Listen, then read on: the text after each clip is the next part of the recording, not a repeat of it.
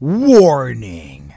What follows is a story of monsters, madness, and mayhem. I'm Nick. I'm Zach. Welcome to Weird and Feared, a barely educational podcast about global folklore that aims to enlighten, entertain, and expand your world.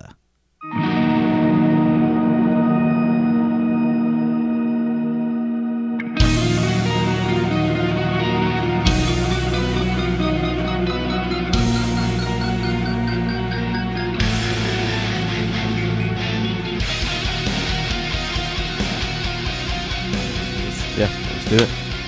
Hit me. What you got? All right. Every region has legends, folklore, customs, and traditions that get passed down from generation to generation. I mean, I mean, we talk about them weekly. Right. This is Weird and Feared. Yeah. Now, from France, Normandy, to be specific, Mm-hmm. comes tales of a creature called the Luton. But Lutons and their cousins can be found all throughout the old world. Okay. For those unaware, Luton, when translated to English, generally means hobgoblin, and as a concept, they're comparable to a gnome, fairy, elf, imp, leprechaun, pixie, brownie. Brownie, Yeah, brownie. the like the Girl Scout cookie, Well, I mean, that would be or the deliverer of Girl Scout cookies. the uh, the transporter of the cookies. Yeah. No, um, but brownie. We'll we'll talk about them later. There's actually a lot going on. But Oh, Girl Scouts. But yeah, um, yeah. Well, we'll not. We're not going to talk about Girl Scouts later on on the podcast. That Oh, would good. be less than ideal. Although they do have, ex- like you said, they do have exceptional cookie delivering powers. They do. And sometimes, some, you know, c- that can actually kind of be um, described as a little bit, you know, supernatural. Because Hmm. man, why are those cookies so good? I don't know. What are your favorite cookies? I like the Thin Mints a lot. Who doesn't? Do you put them in the freezer? I have in past experiences. Yes. It's a good experience. Yeah. Nice. I also like. I don't know. They keep changing the names of them. I like the coconut ones with like the caramel. Oh, are they like little rings? Yeah. I don't know what they're called anymore. You know what's awesome? I like to buy the like, just whatever the generic kind is, or like the kind that people actually make. You can just go to shelves and buy all year. Right. Yeah. Yeah, they're very good, Yeah. but I don't know what they're called. I just call them Coconut delicious ring things. coconut ring th- ring things. Yeah. What if I walked into a supermarket and was like, "Hey, can I have some of your coconut ring things?" And they'd be like, They know what you're talking about. I don't think. I mean, I would like to think they would. But that thing's not a monster. But I mean, neither is a Luton, like I said. Gnome, fairy, elf. I wouldn't call those monsters. Imp, leprechaun. Pixie. Yeah. It depends, right? It depends. I mean, sprite. And we're, and we're not gonna. Despite we're not gonna. I mean, no. None of these episodes will ever just. Besides maybe tangents that will happen this episode, we're not going to talk about just Girl Scouts and their cookies, unless unless I find out there's some monstrous origin to the Girl Scouts. Then here, here we go. Hmm. Susie Bell killed this monster. All right, that's not And she led legions of Girl fellow Scouts. girls. And actually, Girl Scouts deliver cookies now, but the origins are they slayed a monster back in the day with a giant knife, and it was a very bloody battle. Yeah. I feel like that's something we would stumble upon, though. It might be. Ah, well. I mean, I'm not going to rule it out. Like a similar type story, but I mean, anyways, the Luton. yeah. The Like I Luton. said, any one of those various things I said gnome, fairy, elf, imp, leprechaun, pixie, brownie, sprite. I mean, you get the idea. Small little guys or gals. Maybe those are the ones in the Girl Scout troops. I don't know.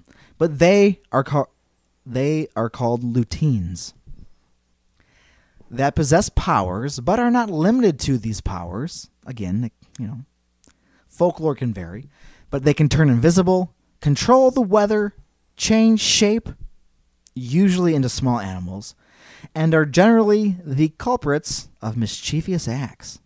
Mhm. Could you call them tricksters? A little bit. Absolutely.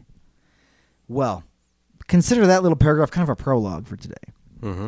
because today's story features a deep freeze, a blind pig, dozens of dead soldiers, and a Cadillac. That's a lot of things happening. right? So It's an uh, assortment of uh, objects that I'm going to throw at you. In Uh-huh. a various, the delivery method will be varied, of course. uh-huh. But I mean, if you thought me mentioning a General Motors automobile was shocking, I mean, how could this episode not feature a Cadillac? I mean, Cadillacs are cool. Right. Especially the older the Cadillac, the cooler the Cadillac. Never had a Cadillac. Had a Chevy Caprice, Yeah, it was cool. GM, Crown Victoria, Ford. Yep. Either way, They're both pretty similar. both but are cool. pretty cool. This just tells me I need to get a Cadillac someday. You should. It'll be an older The one. Caprice was cool. I I do miss that car. it was a very expensive car. Mm-hmm. and the um the s- the the summer when the exhaust was broken was not a good. I mean, so that summer would be okay because you could have the windows down. The winter the exhaust was broken was not a good winter because all the fumes from the exhaust went into the Did you get car. a little sleepy? it wasn't great. Well, when when the s- when it started to fog up from the inside, and I was like, oh god.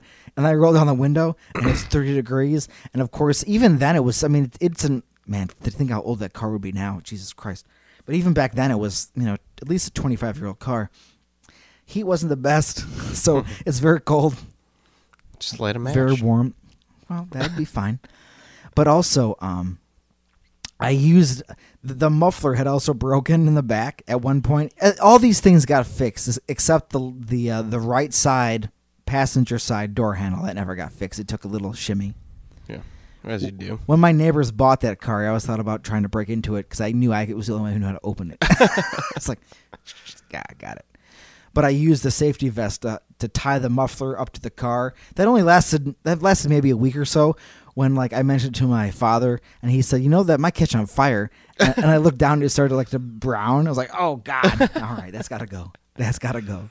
Uh-huh. That's not a good solution to that. That's not a permanent solution to that problem." Mm-mm. But again, that was a Caprice GM vehicle, but not a Cadillac. No, no Cadillac. But how could our f- story not feature a Cadillac? Because our story takes place in Detroit. It was early March 1976. As some line workers enjoyed their meal break by opening their lunch pails and drinking from their thermoses, they noticed a small child run up an electrical pole. What? Uh-huh. Yeah. What the hell is this kid doing? They may have thought. They yelled at him to get down from there because, well, again, what the hell was he doing? Mm-hmm. That's a normal thing to see. It's not, I imagine. No, I mean, and, and of course he was not. Um, he's a small child. It's not like he was working for a separate electrical company of any sort. Nope. There's no competing linesmen. There's no competing electrical companies in any. Re- That's a monopoly, really. Is it? I think so. Sure. Get power through someone else besides ComEd around here. Can you do that? Probably not. No, not that I not that I know. of. Utilities have different regulations. Anyways, but that's not what we're talking about. The small child ran up the ele- electrical pole. Well, these guys, they yelled at him to get down from there because, well, yeah, again, what the hell was he doing? Well, and from down there he came, dropping from his perch. They began to approach him when the child sneered at them and took off. They lost track of him. Weird. Yeah, right? Yeah. Oh, no, oh, Kinda. just a little bit. I mean, what part of that sounds normal? Uh, none of that actually. None of it sounds normal. All right, that qualifies as a weird. Mm-hmm. It's one half of this show. That is one half of this show. Will this episode get to a feared part? Hmm. Interesting. Good. I don't know. Hmm. Interesting. Yeah, you have no idea. No idea. Not a clue. Mm-hmm. That night, a turbulized storm hit the city and the entire lower portion of Michigan, stretching from its west to its east. Terrible, terrible ice storm. Right, from lake to You lake. said that weird. What did I? s- How did I say it? Terrible ice. Turble, Terrible ice. turble, turbulized storm. no, but I, I got it. But do you want to know what's, you know, what my least favorite kinds of ice storms are? Terrible The ice. turbo kind, the turbo ice storms. yeah, I bet. I mean, they're not fun. No, they're less than ideal. I mean, when I woke up this morning, it was snowing pretty good, and I had to drive up to Chi Town. That sucks. You know what's amazing when you wake up and you're just like, oh, it's snow. Yeah. Like it's done. And you're just like, where'd that come from? Yeah, it wasn't even that bad. It was just, you know, just enough. that Just you're enough to be like, mm. well, somebody's going to die on the highway today. I hope it's not me. Yeah, because you know people in Illinois who experience. Well, then again, climate's a little different. Maybe maybe there's people born who don't know what snow is, who are of 16 years of age and can drive a car. sure. I hope not. I mean, I would hope Not if they either. live around here. Yeah, I would hope not. I would hope not. But snow is not as often as it used to be. It's true. And then when it comes, it's just a giant downpour, and then it's like a week of hell, and then like it goes away. I mean, we had like two inches today. Right. Today is okay. You know. Winter will hit us in April. It's fine. Yep. Anyways, the governor declared a state of emergency. And according to mlive.com, again, that's a site, a lot of Michigan stuff, a lot of Michigan news. It's actually a site. This um, face the webs the Facebook page for this show shares a lot of things from a lot of Michigan stuff or just local parks and things. And I just hope somebody goes to a cool park when I share a link, and they go to this park, and then they, maybe they see a monster or something. I just want to I just want to encourage that. I want to encourage that too. Speaking Because- of my Yes. earlier, yes. I drove through a Hmm. little village today. I had my eyes peeled for the Mothman. Oh my God, Didn't see him. he's still around. I know. That's an episode we have to do eventually. hmm Moth, Mothman Revisited. Since we were talking about driving around. though. Yes, God, that's when you s- that's when you see him though. Yeah. No red eyes staring at you, nothing. like No, that. I mean it was in the middle of the daytime. It was like 11, 11 a.m. he does like nighttime or dusk. Mhm. That's true. He's still sleeping off his hangover from the night before in his spaceship in Yeah. over Lake Michigan. Yep. But I looked. Ah, you had to. That's beautiful. hmm Did you? Since we're on the subject, did you partake in any carnitas? I did not. Damn it! I would have loved to. You know what I would like right now? hmm Mm-hmm. Some carnitas. Ah, absolutely. Absolutely. I've been cutting back in my carbs, but at this exact moment, I would just pound a carnita. Just saying.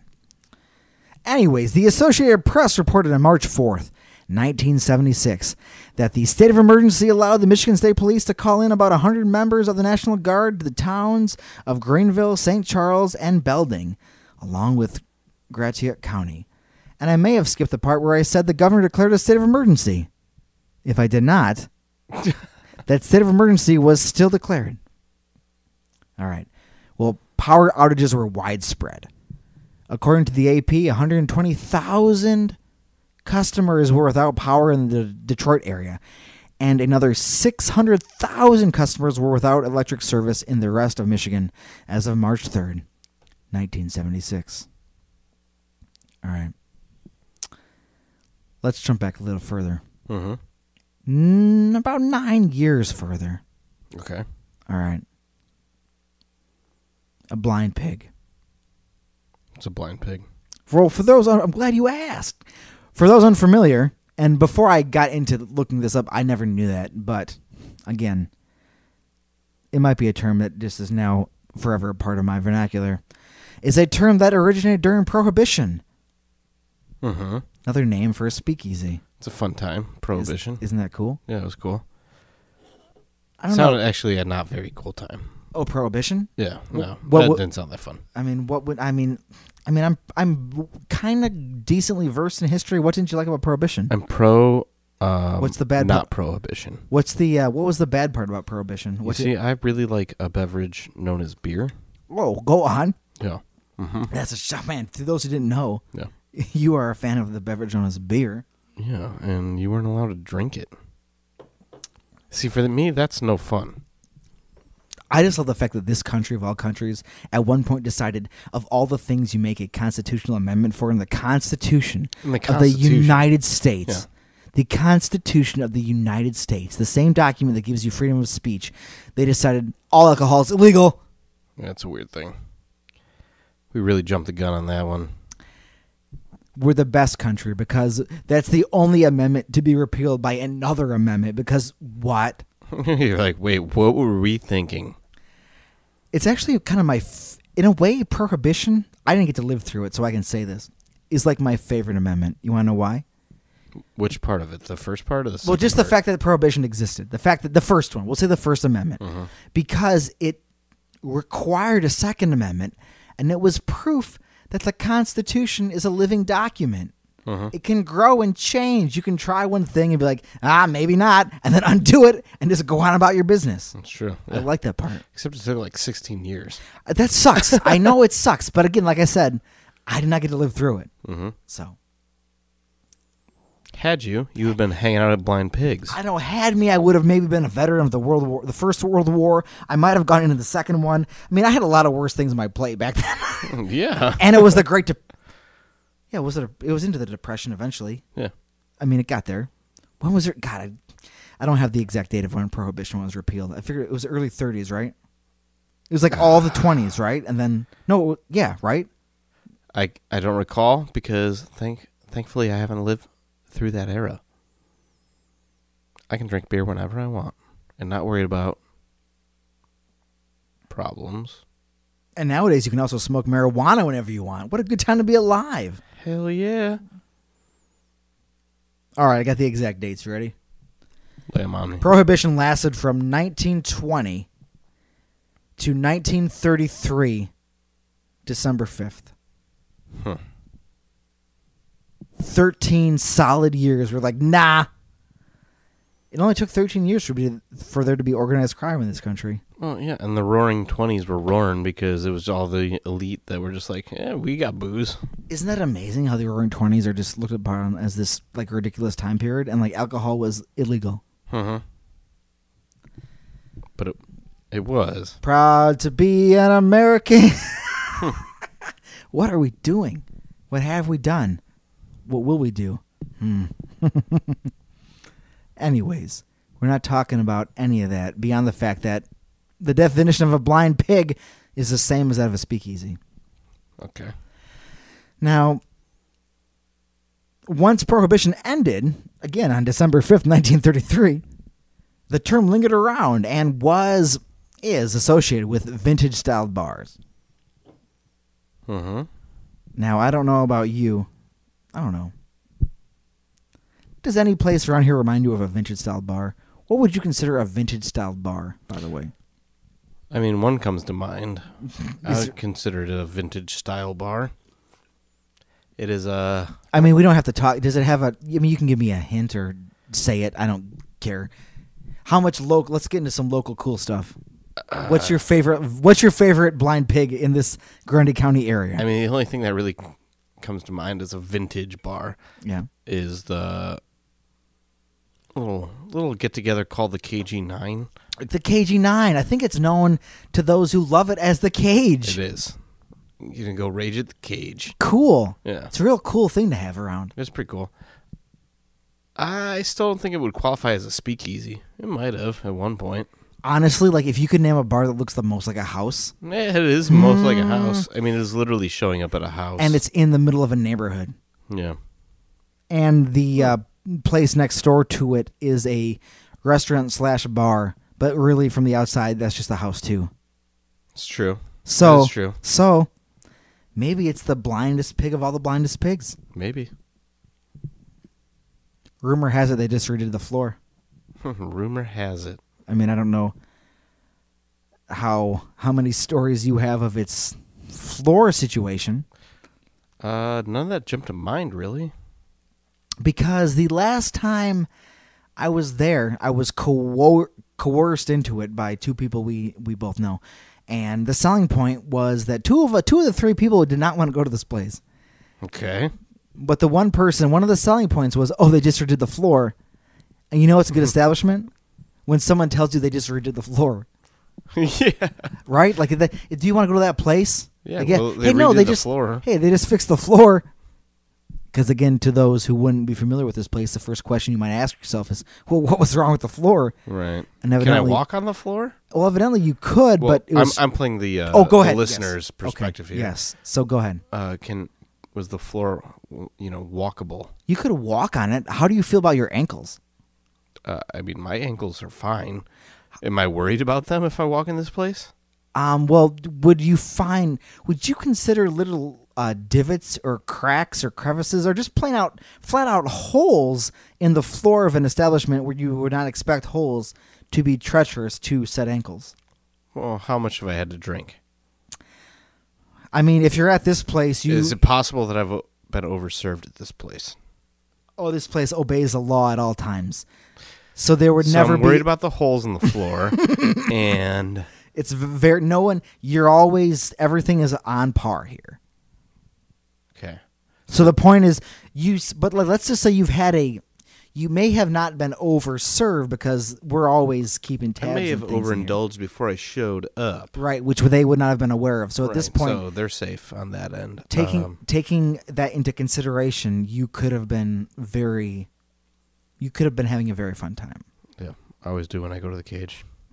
So, if you were the But it's got a new floor. if you were if you were the person who've never been here before and you have been doing all of these things, your ankles may be in danger. But with the new floor, absolutely not. That's cool. Yeah, you're here. You're here. You're having fun. All right, so one such bar was hosting the return of two Vietnam veterans on Thursday, July 23rd, 1967, in Detroit, Michigan. Of course, this is where this story takes place. This blind pig was unlicensed. That's Yeah, worth right. celebrating. I would say so, 100%. Yeah, they made it back. Yeah, they're, hey, what's up, guys? Had a good time about that thing you did that, you know, hey, okay, That you didn't want to do, probably. yeah, did you were, but you were you drafted in this fun time? You're here, and then, hey, well, at least you got maybe some GI Bill stuff. Okay, hey, hey, Vietnam War. here we go. Yeah, here we go. Well, this blind pig was an unlicensed weekend drinking club above the Economy Printing Company in the offices of the United Community League of Civic Action. This league was founded in 1964 to help give the community some influence in its political future. Politicians would contribute to the league because of its incredible ability to organize and rally support for its preferred candidates. Now, Sound- sounds beneficial to uh, certain groups. yeah well what part of that what part of that last sentence sounds maybe you know counterintuitive to today's pol- political workings like the politicians The politicians are donating money. yes they're giving money Yeah. to the group hmm as opposed to the um, you know the political action committee donating money and just sponsoring the candidate It's a little backwards. but i mean back then there was no internet Right. I always say that as if it's a surprise, but it makes a difference. Like it's something just to be big aware of. difference. Like we know, obviously, duh, but like imagine. I mean, we ca- get to imagine. I mean, there's people alive today who, of course, lived through it Mm-hmm. who don't have to imagine. But I mean, we lived through it for a good amount of time. I kind of like that. How about you?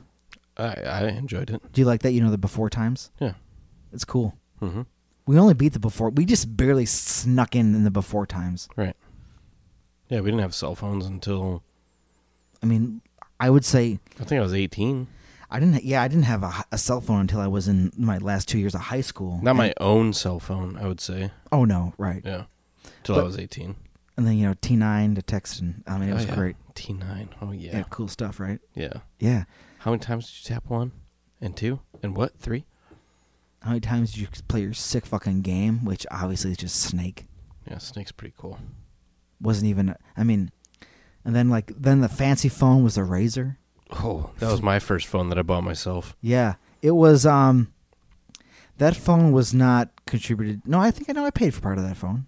I, I will admit, not all the phone, but I paid for part of that phone. I broke it when I flipped it open so fast the top flew off. I just just snapped it right in half. I was like, "Yeah, flip open, razor, snap." Wow. And it was dangling by like just the two wires that connected it. Hmm. I was like, "I like my razor, Yeah. not anymore." Not anymore. But yeah, but even that time is so different than like a smartphone. Oh, yeah, it was super different. There's no social media, none of that shit. So like political organizing would not even be anything close. I mean, obviously never close, but even back then it wasn't a thing. Like it was a huge o- huge deal when Obama got young people on the internet. And now it's the president I all I will say about him is that he's on the platform called Twitter and it's always a huge deal when he says anything. Yeah. I'm not on Twitter, so I don't know. Me neither. but the fact that the president can say something on Twitter and it makes it to me through other means, let's say a Reddit or a Facebook, I'm like, oh, for Pete's sakes. Oh, for Pete's sake. Oh, for Pete's sake. Yeah. Who the fuck's Pete? I don't know. I just, I just hope there's an angel watching over him. Now, again, this blind pig was unlicensed, right? Okay. And again, it was a thing that maybe certain individuals would not like it to exist because there's a license for serving liquor to people. Yeah, because they can make money off it. Yeah, right, exactly. Yeah, tax dollars, 100%. Mhm. Well, Its unlicensed nature is what prompted the Detroit police to raid the bar at 3:34 a.m. Going hard. Yeah, going hard, right? I mean, imagine, imagine if you're at a bar. Again, it, it's unlicensed, so like it doesn't close. Like, Right. There's nothing that matters. Yeah. And there's people are there. They're probably not. They're just getting paid whatever. They're probably being paid by the politicians who sponsor the uh, committee because that's where it's being hosted. Mm-hmm. And who knows? Maybe people there are donating to the community. They probably are. Probably. That's probably what these liquor sales are for. But imagine being at a bar at 3:34 a.m. and the cops come in. And even if you're of legal drinking age, you shouldn't be drinking here. yeah, I'm gonna do a quick left to right and be like, Boo. "What's happening here?" What are you going to do if it's on the second floor like this place? Uh, How are you going to go? Which way are you going to go? Make an Left. excuse for the bathroom on the first floor. Like, I, I, I just- like that's the point where like you just try and like nonchalant like walk by the cops and hope they're distracted by just whatever's in front of it. Like their duty, they just kind of let you go. Yeah. Like, I- and then I'm gonna be like, "Oh, m- I have a duty as well." Mm-hmm. Yeah. So I gotta go downstairs. like officer i gotta take it yeah a duty. officer you're my number one guy right now but i gotta take a number 2 Mhm. i'm walking down these stairs and do not interrupt this Yeah. It's important that you don't interrupt this. otherwise instead of a paddy wagon you're gonna need a potty wagon I was wondering where that was going. Take it back. i can't i can't take it back i'm being punished Uh huh. Uh huh. oh, i'm being so punished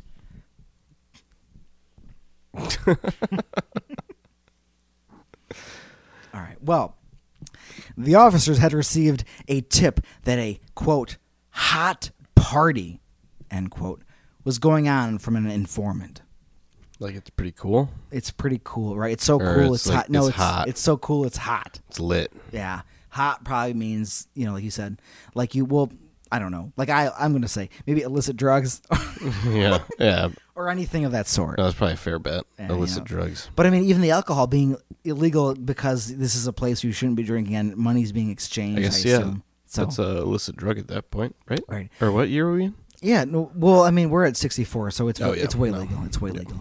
But the fact that it's an unlicensed place, maybe it's going to the the uh, political action, the the league. Some white lightning, some uh, moonshine. Ooh, that could be. I mean, that could be a fun thing.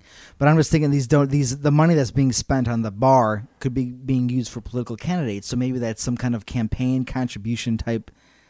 I mean, Yeah, I got you. Probably not. There's no way to trace that stuff. It's all cash, especially in '64. But the cops were on the hunt. They knew there was a there was a party afoot, and it was a hot one. And one of the officers participating in the raid, Anthony, F- hmm, Fiero. it's uh, Anthony Fierimonti had said local Baptist ministers didn't like the late night parties. Quote. Everybody forgets that the Baptist ministers in Detroit had tremendous power, and the last thing they wanted was all these after hours joints in the city. End quote. Fioramonte would continue saying it, quote, was the black community that insisted we, end quote, clamp down on these establishments. They wanted to shut them down. The police sent in their undercover officers to make an illegal purchase. The raiders were not far behind. So, you know, undercover guys go in, cops coming up like, hey, we're, here we go. The police were expecting 20 some patrons when they busted on the door and headed upstairs to the league's offices, but were shocked to find over 80 people enjoying their delicious beverages instead. Mm-hmm. So, prepared for 20, And 80. 80. The exact number I, s- I say over 80 because I saw some fluctuating reports, but the most common number I heard was 84. So, 84 people. I mean, that's a lot of people, though. It's a chunk of people. And how big are these offices? Is it like all crammed together? So like, if it's an older building, so the I mean- cops walk up, I mean, it's like just a sea 80 of people. 84, depending on what size your establishment It's is. a lot of Like, people, Most man. people, most bars, like smaller time bars, Mm-hmm. they're not over 84. You're looking at maybe 60 at max occupancy. Right. So 80 people, and these cops come in looking to enforce the law. And these 80 people were enjoying their delicious beverages, Mm-hmm. you know, hanging out and having fun. Well, the group of police officers were drastically outnumbered. Does that shock you? No, Yeah, okay, I didn't think so. no, it sure doesn't. Yeah, they were not prepared. The bar goers were primarily black, as it was a primarily black neighborhood. The raiding police officers were white. I mention these things because it will matter in the tale I am about to tell you. Right. Realizing they were outnumbered, the officers attempted to drag their black undercover operatives out of the bar to safety. So, because it was a primarily black neighborhood, the black cops went in undercover to just, you know, Mm-hmm. they may have been one of the ones to give the well they probably wouldn't have given the hot tip because they knew obviously that that's why the cops got sent in Mm-hmm. but knowing the uh, you know the patrons send those guys in infiltrate make a few maybe illegal purchases and be like okay this is a legit thing this should not be here Mm-hmm. so the uh, the officers attempted to drag their black undercover operatives out of the bar to safety. Now, how do you feel about white cops dragging out black bar drinkers? How do you think the crowd would react to that situation? Uh, I would guess that would go poorly, given the time and. Uh, You know, the demographics of the situation. yep. I mean, it still wouldn't go great, no matter where you're at. Correct. Well, in this particular situation, the other bar goers took this as a sign of unjust police aggression, even though the cops were just trying to like psst, trying to get their guys out. Like, Yeah, like, ah, hey. I'm gonna hey.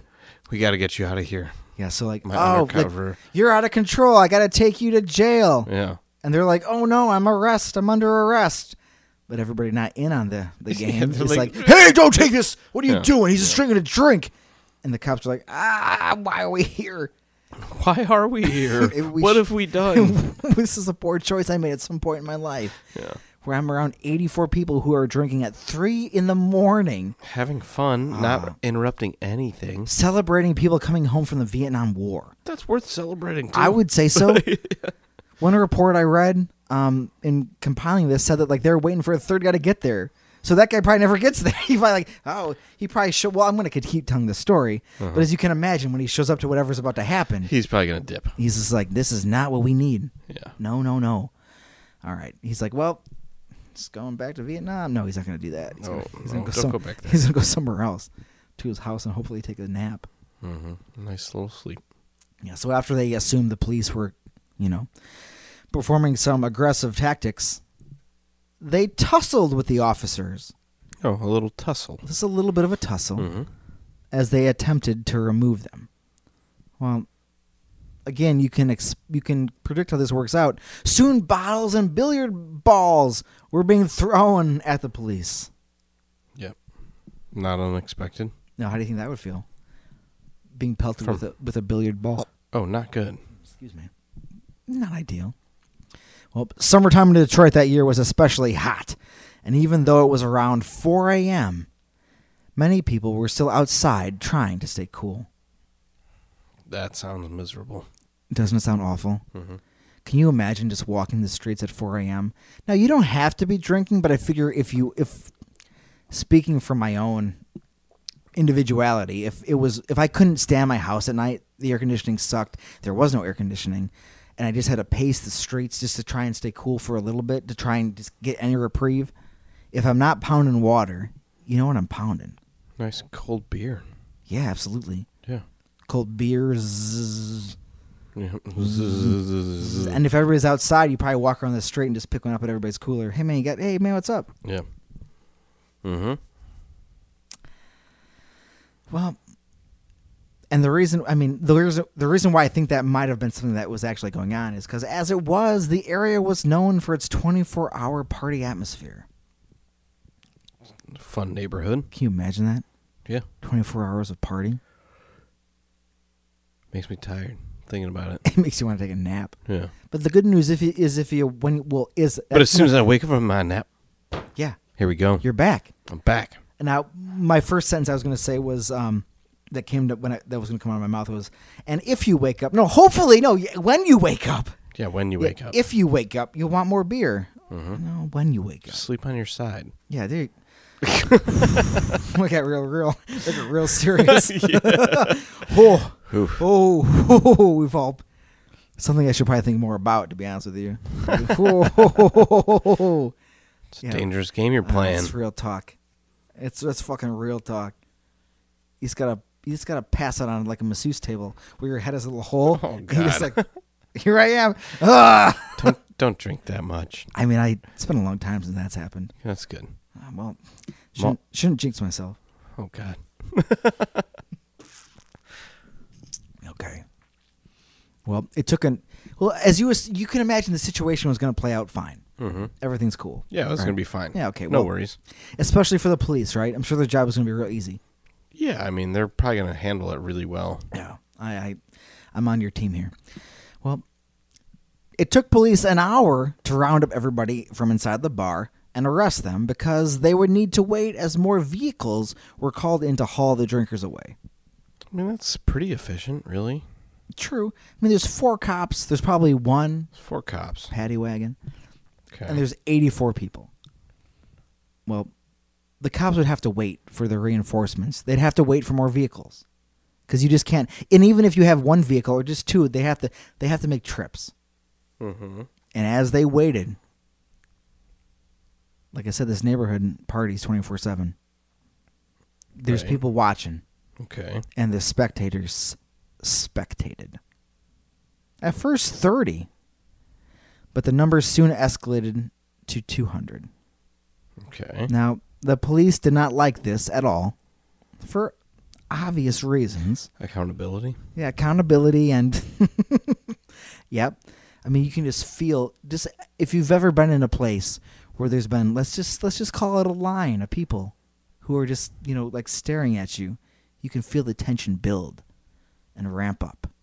I've never been in a situation where I stare at people and they're in a line to stare at me. Have you? I've never stared at people, but I have had people staring at me as I perform tasks and they're waiting for me. Oh, I guess I've had that. I just I figured ignore you- them. Right. I mean, correct. But I mean, you ignore it, but like it's it's there. Right. I mean, it's like you cuz you it's a skill you have to develop. Right. My will is stronger than yours. I will ignore you. I feel like that should be a tattoo you get.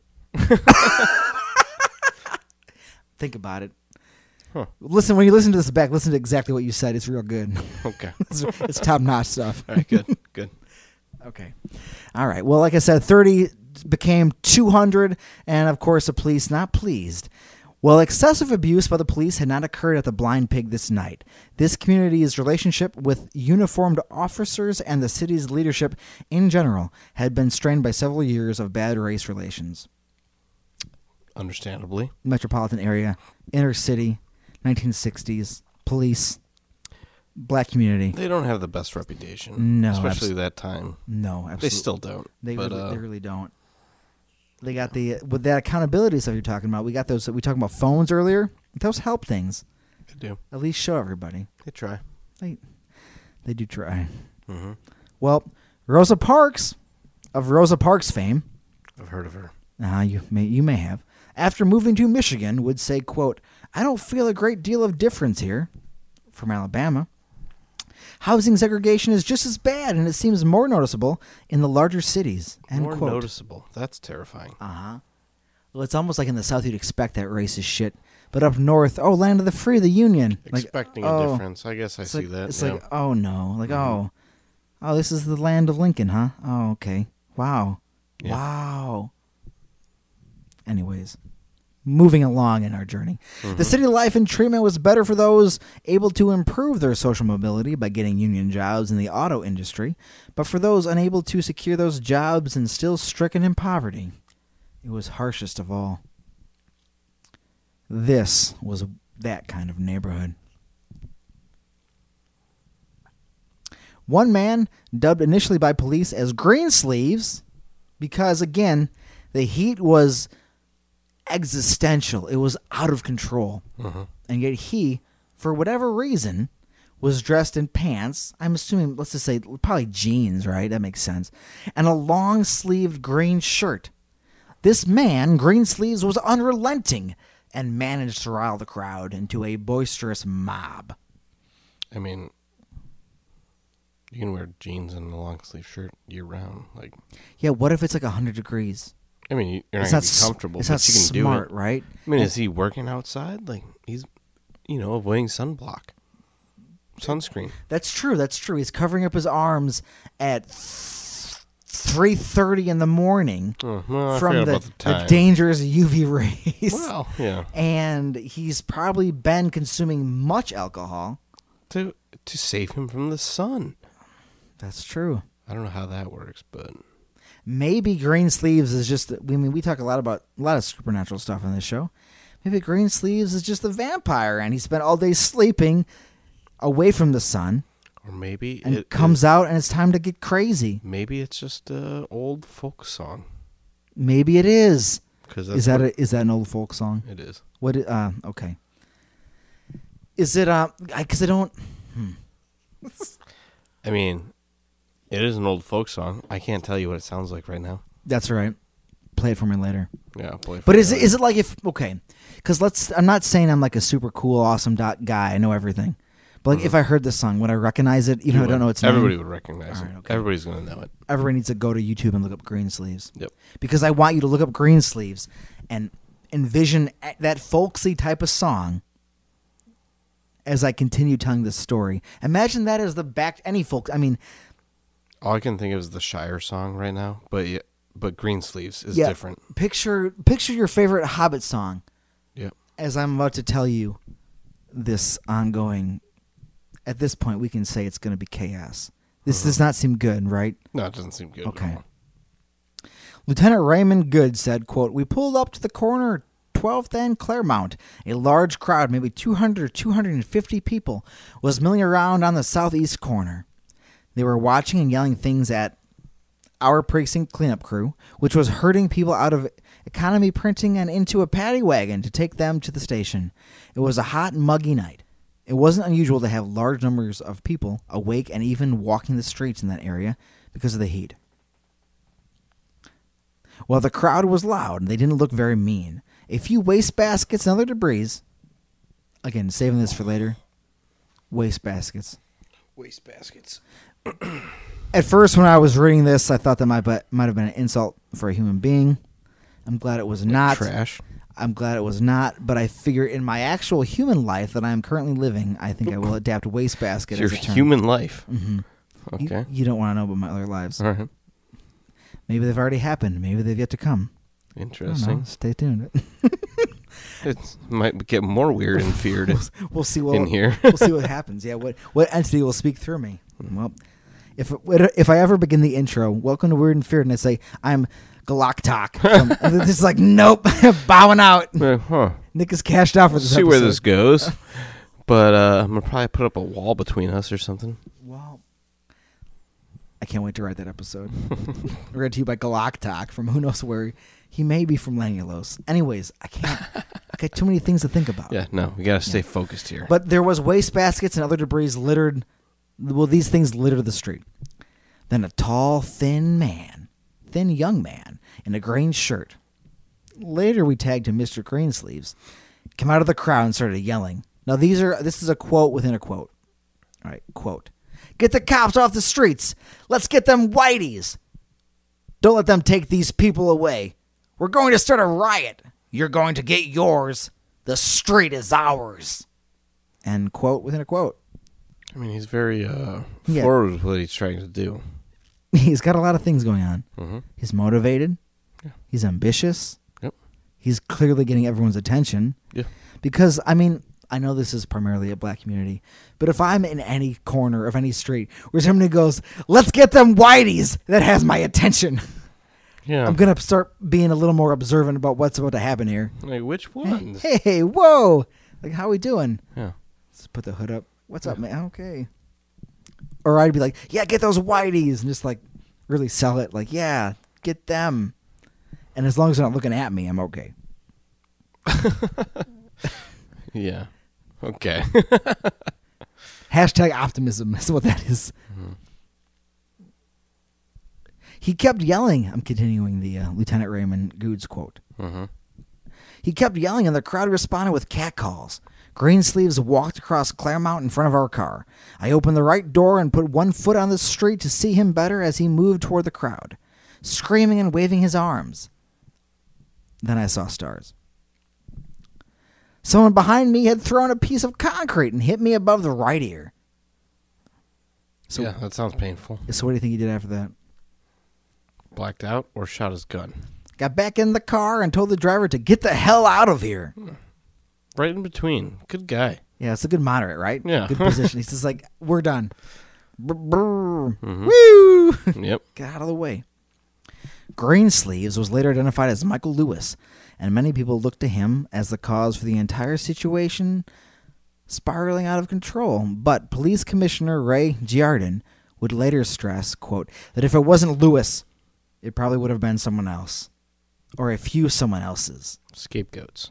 Yeah, s- absolutely. Well, scapegoats and I said that as a quote, but I was actually summing up words he had said previously. This is his exact quote. That was the gist of what he said. The exact quote was, "We all thought we would have a riot this summer because there were just too many green sleeves on the streets." Greensleeves being a Just a term, similar to. right? Similar um, Yep. I got you. man doing the same things, Yeah. yelling and proclaiming, basically, "Here we are, be here, be known. Yeah. Here we go." On a soapbox, Uh-huh. essentially. Yep. Well, after the cops rounded up the bar goers in their paddy wagons, people started making a mess. The looting began at a clothing store and grew from there. Assuming, perhaps with as much optimism as they could muster, that these people would stop under their own power, the police stood by and did nothing. But with it being early, their numbers were still severely depleted. They couldn't have stopped them if they tried. I mean, they couldn't have No. four cops and whoever else had the paddy wagon outside. There's there's no there's Yeah, no help in 300 that. people and you know there's going to be more than 300 people by this point. Right. But even after daylight broke, the police's numbers were still not enough to handle the ever-growing mob. Their first arrest was at 7 a.m. So last date last time I told you was like 4 a.m. Mhm. Now we're at 7. One arrest. Three hours. Yeah, it's Only one arrest. one arrest. Uh-huh. But wh- what about the paddy wagon? Patty, well, I don't think these take that into account because they seem like they're hauling all the people at the bar away. Like that seems to be like maximum priority. Like these guys got to go, as opposed to the mob and the screaming Gotcha. crazy man outside. Okay. Much like the police chose to take an inactive approach to the turmoil, the local news opted to ignore it as well, fearing their coverage would encourage the same behavior in other parts of the city. That's a safe concern. And I don't want the news to censor information from me, but as far as spreading panic, like I want them to be honest. Right. So I, I'm actually torn on this. Would you prefer the news be like, "There's a fucking riot going on," or just being like, "People are causing a ruckus across the city," or "There's been local like how like on how where do you come down on this?" Because I was writing this, I didn't know how I felt to be honest, because I could see why they wouldn't, but I also want the news to like not be a bunch of I fucking mean, the- liars. The, news is there to uh, inform citizens, so I would s- side on the the side of them just telling you what's informing happening. what's happening. Yeah. When it comes down to it, I agree. Am I going to go out and join that riot? Probably. Yes. Is it their fault? Probably. but Tell me the truth. but tell me the truth, Tell me the goddammit. truth. I'm a human being. I will I want react. I how want to react. know if there's a riot happening, and so I can be involved with it. It's Right? a hot party. It is a hot party, and it is being the hottest of all parties right now. Yeah. In like every way, not even just like, like lingo. It's scorching outside. It's still 4 a.m. It's fucking hot. Well, it's seven a.m. at this point, and the news is lying to me. Gonna get real hotter, and then you're listening to the lie, lie talk. 7 a.m. lie Mm-hmm. Fake talk. news. I know. I was, I was beating around that fucking bush.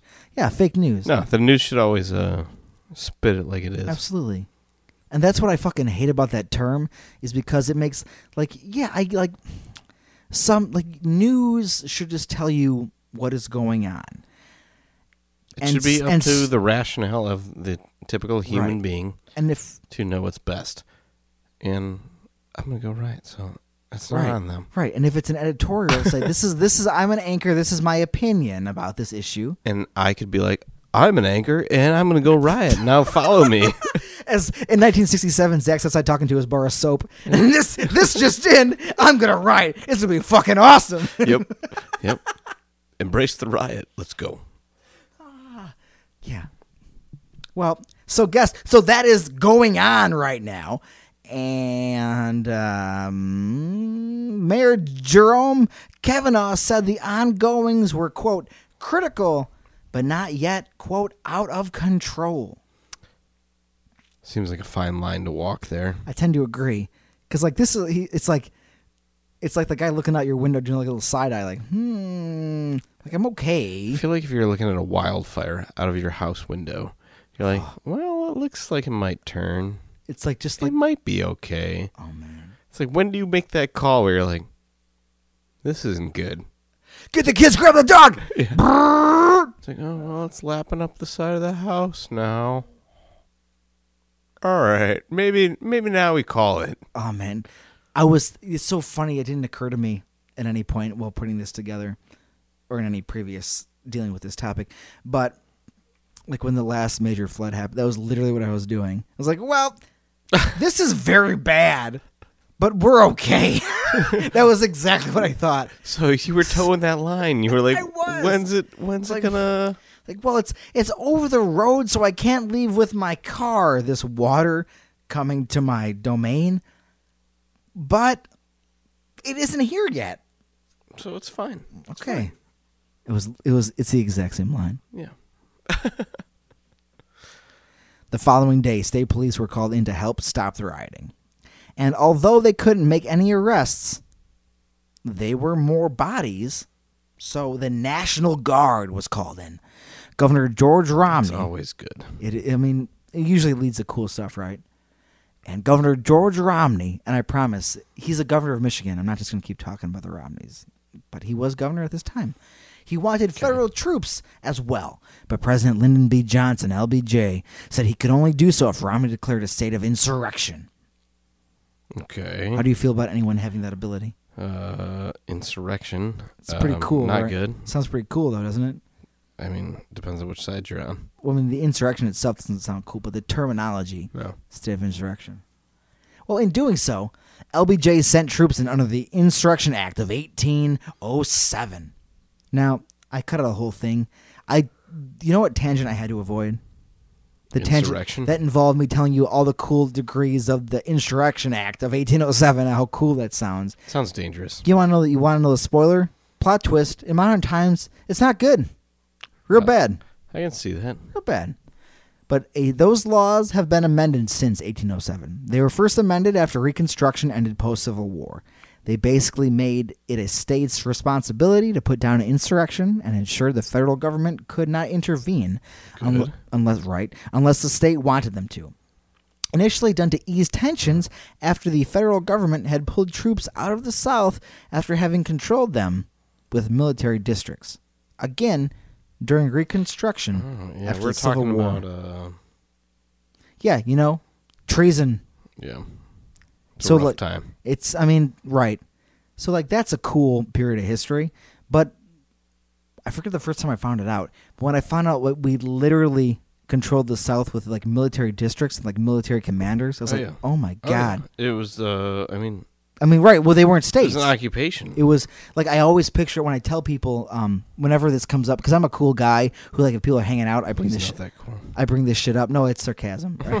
Yeah, Absolutely. Yeah, no.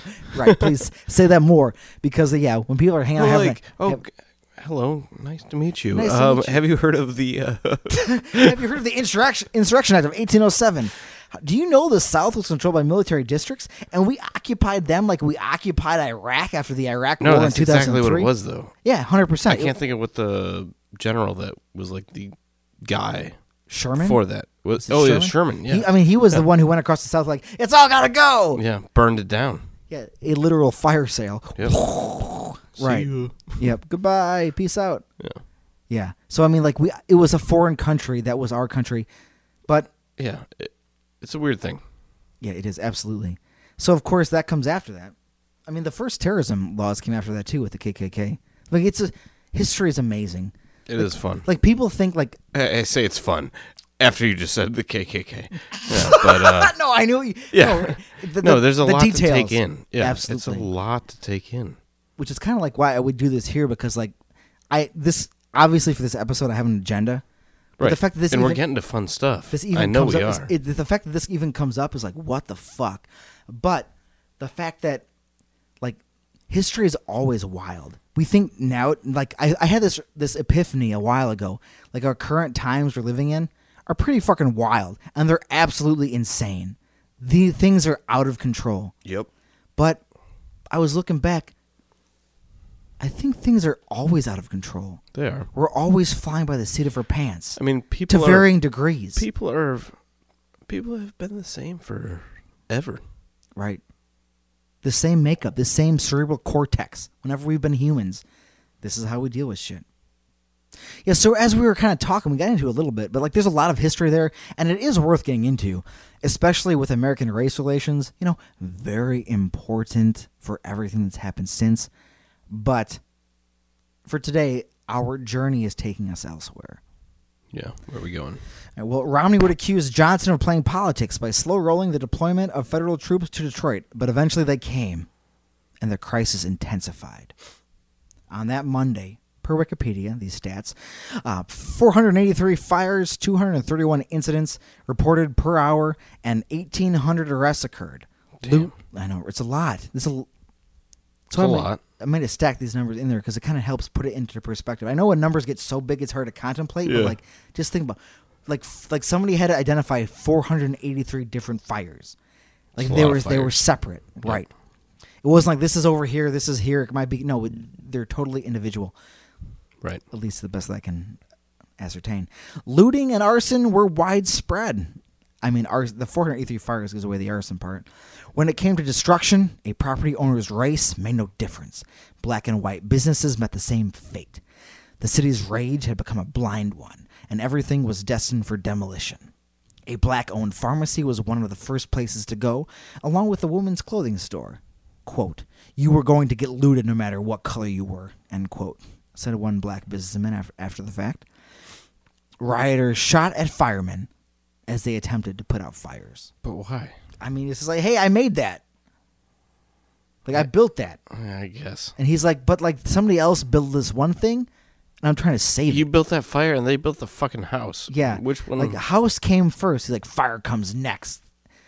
Bullets come later. Like whoa. oh, shit. Oh, shit. And he's like just spraying his hose. Like well, he just slowly turns it off. Like good day, everyone. Yeah. well, just walks off into the. He might even just like drop his clothes and just slowly walk off into the crowd and like I am gone. mhm. Jeff, come back. The end. No, wait. There's a fire truck we have here. I'm done. I'm done. the city was an inferno. Again, obviously, they're shooting at firemen, Right. Yeah. so like that's not gonna. That's pretty fucking wild. Yeah, well, how much do you love Congress?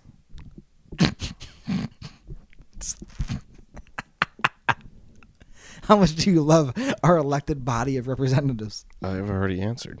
I think you have. Well, one U.S. representative, John Conyers, disagreed with the use of federal soldiers. I, now, me personally, Nick speaking, I can't pretend to know what he what um what was going on in his head, but I assume in regards to what was he was about to do, he genuinely believed he would make a difference. Okay. Now, I've tried to paint a picture of the city as it was during the siege. Right. So, picture this. Mm-hmm. he drove down 12th Street. You know, ground zero for the entire thing. It's no eight mile, but Ah, I don't. I can only imagine what Eight Mile was up to at this period in time. mhm. I don't know. It's worth looking up. Google what happened to Eight Mile.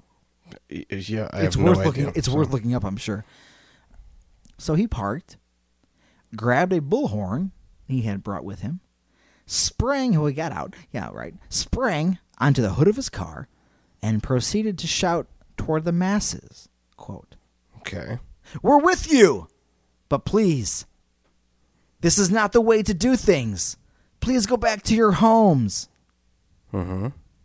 Uh, so, how do you think this worked out for they, him? They threw shit at him. You think? Yeah. Because I mean, in a riot perspective, Yeah. somebody telling you what to do is Yeah. going to get pelted. Right. Because the whole thing is about, like, nobody tells me what to do tonight. Yeah. This is my time. I'm rioting. Leave me alone. I'm working things out. yeah. I could go see a therapist Or I could throw things at people that try to tell me what to do. And what category, Mr. Representative, do you fulfill tonight? Oh, and I, Well- I mean, I know. Yeah. His vehicle became a magnet for bottles and rocks. Well, President Johnson having approved of their deployment Monday night, the following Tuesday, the feds moved in. 8,000 Michigan Army National Guardsmen were deployed to quell the disorder. Late- 8,000. 8,000, absolutely. Later, their number would be augmented with 4,700 paratroopers from both the 82nd and 101st Airborne Divisions Shit. and 360 Michigan State police officers. There are so many people around. We're talking 1,200 plus. Right. No, 13, 12,000 plus. Yes.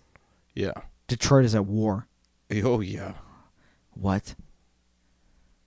Just, you know. And right across that bridge is Canada, where they're having to find time. Sorry. What are they- what are- sorry. What are those Yankee, what are those Yankees doing over there? I don't know. Probably hating the Red Wings, too. Well, yeah, who, how are they doing in 67?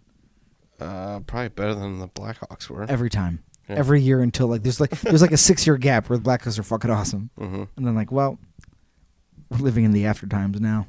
That's for a separate. Again, I'm moving along. Police, this might surprise you as well, were found to be combative and abusive toward to people once they had them in custody. The police? The police, I know, right? Oh, what a surprise. I'm shocked. I'm shocked and appalled. Who would have thought? Wow, I am appalled. I'm No appalled. joke about Yeah, that. that's that's accurate. Mugshot showed this. The city screamed. I thought it was the city. The city screamed out as the cycle of hate kept feeding itself. Insurgent snipers began sniping all across the metropolis, causing police to be extra vigilant and extra aggressive in search of weapons amongst the population. is literally a war zone. 'Cause Absolutely. You said insurgent snipers Yes, I mean that's what they're doing. in Detroit. they're hiding, shooting at cops, guardsmen, police, firefighters. That's fucking crazy. you better not be found in violation of any curfews either. And what I can never get over is like 1967 is not that long ago, man. This is recent history. Like- Six, 60 years. We know pe- Roughly. we know multiple people who have been alive during that period. Oh, yeah. Everyone, because like I'm always weirded out when I read about like early 19th century stuff, like no 20th century stuff, like the 1900s, how like Civil War veterans just roam around. I mean, the connection of like history is insane to me. Always, Oh, yeah. It's weird. it's nonstop. Like I, I forget this might be wrong, so if it is, you know, fuck me, I guess. But like the last Civil War veteran died in like. Oh, fuck. I mean, before the 50s, so like 40s or 30s, right around there. Like, guy who lived into his hundreds or whatever. Oh, yeah. Yeah. So, like, wild. yeah. because like you start the war when you're like 12 because things were crazy and then all of a sudden you've lived through a civil war two world wars and all of a sudden you have this you might you know you just here's your life Right. Yeah. It's just in your face. you're seeing highways be built like look at this cool Yeah. I mean, eventually we, we will get there where we're going to see. We saw the internet start, that's true that counts that's a big deal and then we're going to see robots, you know, take over. So, right yeah we'll see yeah We- i mean every generation thinks like the apocalypse will happen in their lifetime but we might actually do it. I just like I mean, but I'm 100 percent certain. I mean, imagine Detroit in this time period. You feel like Oh, yeah, it's, it's the chaos. apocalypse. It's the absolute apocalypse. Yep. Well, there was a publication, uh, Fine, in 1989, Violence in the City, on page 245. It says women were stripped and fondled while officers took pictures. That's Mm. Cool stuff. not good. Yeah, not not not good at all. Again, like this is a story of just bad guys. Yeah. I mean, it sounds like wartime shit. Like, Mm-hmm. not good. Right absolutely. I mean, I don't want to talk about Abu Ghraib, but I mean, come on, man. That's the exact same shit. Yeah. Making people naked, doing bad stuff to them, taking pictures. Dehumanizing people. Yeah. That's not good. The only difference bad. between then and now is to get these pictures, they'd have to wait a week for Kodak to get them to him. Here's your photos, guys. Ah, I got 'em. Cool. Look at these great bad stuff I did. Yeah, Wh- that's wh- pretty terrible. Why would you document this awful shit? You fuck everybody. Everybody sucks. Well, white landlords from New York visiting their buildings were arrested after a sniper call and beaten so horribly that quote their testicles were still black and blue two weeks after the incident end quote. Did they show their balls in the interview? Oh, I don't know. They're like, look at this. Check this shit out. Oh right, yeah, They hey, beat me right. so bad. It's been two weeks and they're still black and blue. Check it out. Look at it. Look at it. Look at it. You want to touch it? Yeah. Don't, it Ow, hurts. It's Yeah. tender. Please don't touch it. Oh man, laughing at brutal crimes.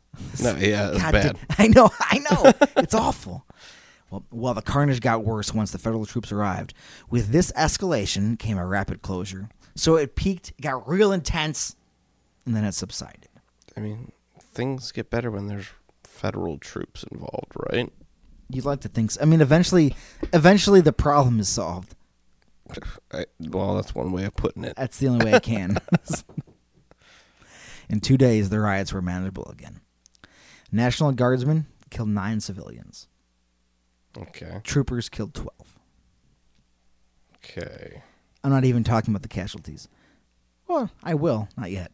Tanks and machine guns were seen on film, and that footage spread across the world. So tanks were going, were patrolling the streets of Detroit. So if I Google tanks in Detroit, I can watch tanks destroy Detroit.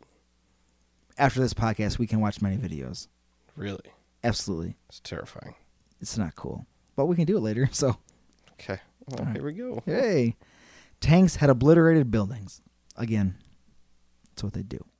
Now, from after the rainbow sign, Jerome Kavanaugh and 1960s Detroit. Again, Jerome Kavanaugh is the mayor I talked about earlier, who said things were not out of Fine. control. They were yeah, fine. right, Don't right. worry about it. In Detroit, an estimated 10,000 people participated in the riots, with an e, with an estimated 100,000 gathering to watch. Okay. it's fine. lawn chair, just sit out. I guess that's how you'd make sure you're not part of the riot. Just sit out in your lawn chair. Everybody sees you just sitting, like, hey, you can do anything. You got a cooler sitting next to Alright. you. I guess unless you're sitting with a sniper rifle, like, whoa, stop. Oh. Please don't. That guy's trying to put out that fire. He's like, I'm trying to put out his Not light. my fire. Yeah, no, I made that. I'm watching it right now. 36 hours later, 43 were dead, 33 of whom were black and 10 white. Damn. More than 7,000. It's a lot of people. It's many people, many murders. More than 7,000. Because, yeah, I mean, in my riot, rioters or cops, to me, that's all, they're all murders. There's no justification. Like, what's going on here? It's They're all just people. yeah. Chaos, right? Yep. 7,200 people were arrested, most of them black. Mayor Seven thousand. 7,200 people. Fuck. I know. That's an amazing. Probably took longer than an hour to round up those paddy wagons. too. Yeah, probably a little bit. Mayor Jerome Kavanaugh lamented upon surveying the damage. Quote, Today we stand amidst the ashes of our hopes. We hoped against hope that what we had been doing was enough to prevent a riot. Hmm. It was not enough. End quote. The violence had spread to nearly two dozen cities with the end of the uprising. This is only a brief glimpse at the mayhem that befell Detroit in 1967 and the country. In fact, much of the 60s was very chaotic. Now, I could have talked more about how a tank thought it saw a sniper and used its 50 cal to obliterate a building and take the life of a small child, but I did not Okay. we could do an entire episode. I mean, honestly, this whole episode, we could do an entire episode, or it could be a whole series on this horror show. Uh-huh. And I do think, like, you know, I do think people need to be reminded where we uh, we were talking about the Civil War and how time and stuff. We need to be reminded where we've been as a country in Yep. order to move forward Uh-huh. and not repeat similar mistakes. There's a lot of horrible shit in our past we should not ignore, especially if we want to heal and make this nation a better place. That being said, there is a reason we are revisiting this particular American nightmare. During the, that early morning raid on the blind pig, do you remember where this all began? The KG nine. The KG9. Maybe that's where it'll end too. we'll see. No, I- in a bar, Yeah, but during a shitty little bar, uh huh. on a top floor. Yeah, but what was going what was going on outside during that early morning raid on the blind pig? A small, childlike figure had been seen eerily running and doing backflips all the way down 12th Street. Mm-hmm. Let's go even deeper. Deeper into the history of Detroit. Okay. The War of 1812 has complicated origins. I hope it does, like most wars do. I mean, most wars aren't as easy. It's like I gotta get you. Yeah, I got got. you got got. That's what. I, yeah, I got got. That's me. Yeah.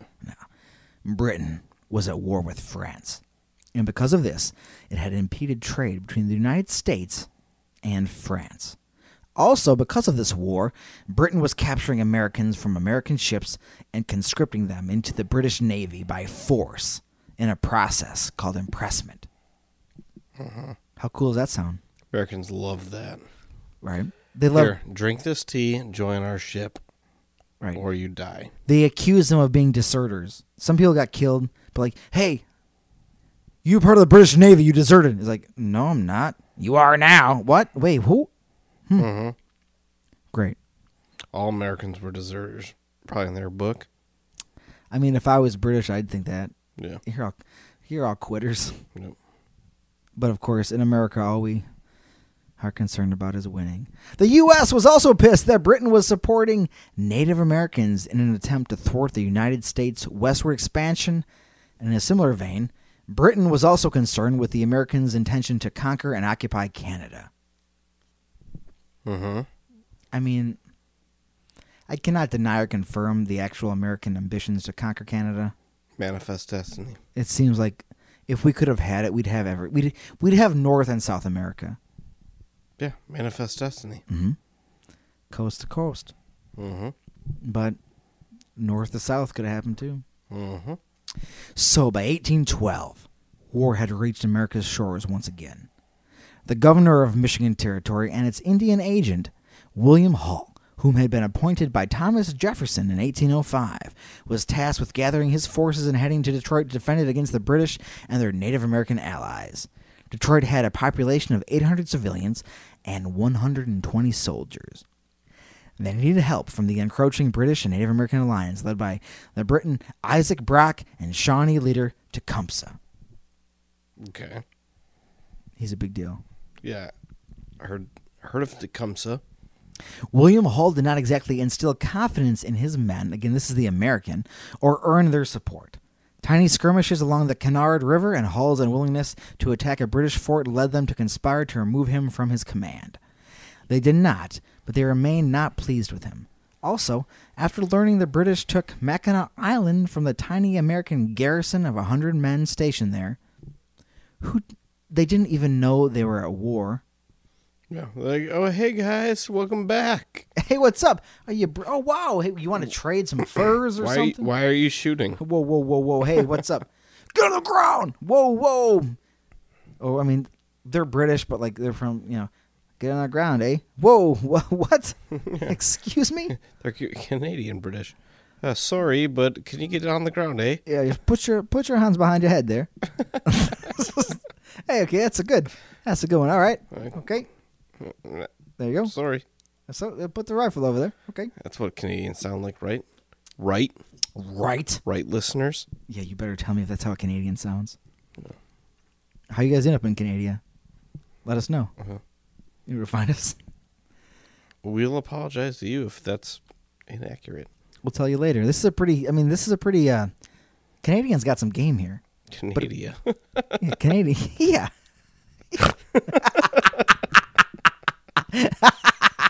uh-huh. Yep. Yep. Well, how do you uh how do you feel again those Americans didn't know they were at war, so they got kind of conquered. How do you how do you feel about Americans and American leaders? How do you feel about them? This a Just- bold that's a very broad question. Oh, it was meant to be. yeah. Well, because I want me to tell you about one. Uh, yes. Okay. Well, Hall gave up and retreated from any Canadian territory his soldiers had acquired. So once Mackinac Island was captured, he just did a full retreat. So he said sorry.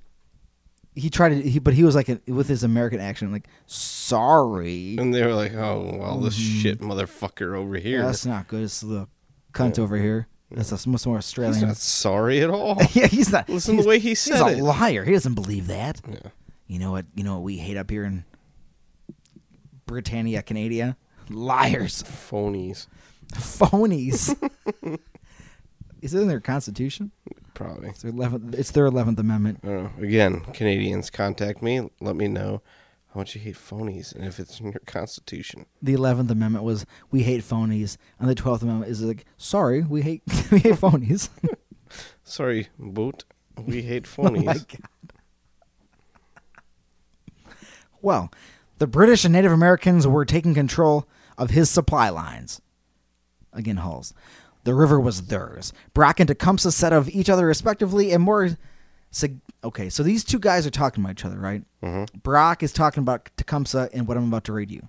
A more sagacious, or sagacious, and a more gallant warrior does not, I believe, exist. And Tecumseh, in regards to Brock, says, Here is a man! Meanwhile, the soldiers Tecumseh had captured revealed that the Americans weren't excited about what they were doing or believed in their commander. He's got troops who are just like, nah, man, this guy sucks. yeah. And Tecumseh's like, all right, I can work with that. Okay, Yep. I get it. It's not a good place to I be. get it. Right? Yeah. Brock, unlike Hull, was aggressive and bold. Against recommendations, he descended on Detroit and made sure that Hull received a letter that he had written that overstated the amount of native forces he had at his command. So little interception of documents, Mm-hmm. but he's like, this guy's this has got to this has got to get in Hull's possession. And that letter said that his Native American allies were already at five thousand. Okay. A lie. Mm-hmm. Then he wrote Hall himself. That letter said, quote, The force at my disposal authorizes me to require of you the immediate surrender of Fort Detroit. It is far from my intention to join in a war of extermination, but you must be aware that the numerous body of Indians who have attached themselves to my troops will be beyond control the moment the contest commences. End quote. Contest.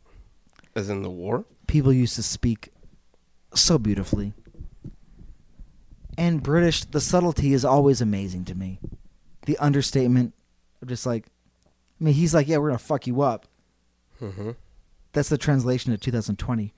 Yeah, I'm going to fuck you up. I got my native bros. You're going down. Enjoy this contest. And Hull's like, oh. Hull's troops were already demoralized, and Hull didn't want to engage in such a conflict. Didn't help that Brock and Tecumseh were outsmarting him by uh, having each of their soldiers light fires at night instead of the normal policy of one per company. Mm-hmm. So like normally, let's say six or seven guys or whatever, who however large a company is, lights one fire. I think it's like a 20-ish. There you go. So imagine twenty of those guys each lighting a fire and having a bunch of companies. So then it makes your forces look astronomical from afar. Right. Kind of. I, w- I mean, I'm not a American soldier Me neither. in any time period. Nope. but in any time period, that would probably scare me. Like how It's many- going to look scary. sure. exactly. hmm They even had their soldiers creep out of view of the Americans and reappear in wartime. Peekaboo. I'm gone. Here you go. Uh-huh. Again, making the Americans think the British and natives were swarming around them. Upon learning of American reinforcements, Tecumseh had his men walk around a gap in the forest near the fort while making loud war cries. So there was a lot of trees. There's a break in the trees, and he had his guys. These men would do laps, ducking out of sight and returning to the march, creating the illusion that there was more fighters than there actually was. This was psychological warfare at its finest, especially since by this time Hull's forces outnumbered the British and Native American alliance. When the British bombed the fort, they killed seven Americans. In order to avoid, quote, the horrors of an Indian massacre, quote. Okay. Hall waved the white flag of surrender. He's out. His troops again disagreed with his decision.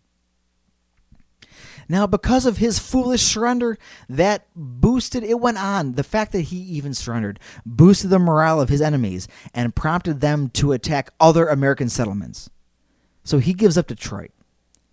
Canada and Britain, and even the Native Americans, they weren't exactly super pumped about this war. They weren't all in. This wasn't something they were excited to get going. But once they saw they could have such a strategic victory, I mean, that'll switch anybody. And like, oh, I can go time. Here we go. Right. Momentum's on our side. It's time to rock and roll. So Hull not only gave up Detroit, but then he basically like sacrificed all these other settlements that the natives were kind of nice to otherwise, but because they thought they could actually get rid of them, Yeah, they were like, fuck war, these guys. Yeah, war was on. Right. Well, Hull was court-martialed and sentenced to death. See ya. Right. Rip. He was basically sentenced for cowardice. Mm-hmm. Can you imagine being sentenced to die because you're a coward? Can you imagine it? And not that you want to be that, but I don't want to be that. I feel like that should still be in effect for some people. right. Well,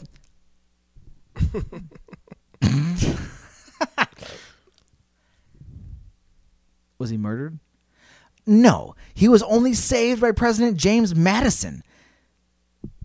Because believe it or not, Hall was also a Revolutionary War veteran, and despite his current behavior, had fought bravely in that war. I mean, I feel like if you're sh- laying, if you're shooting musket balls in 1776, I mean, that's a fucking tough time. maybe don't maybe don't murder the guy because he thought he was older and was like, all right, I don't know what I want to do here. And honestly, he was just thinking of saving lives.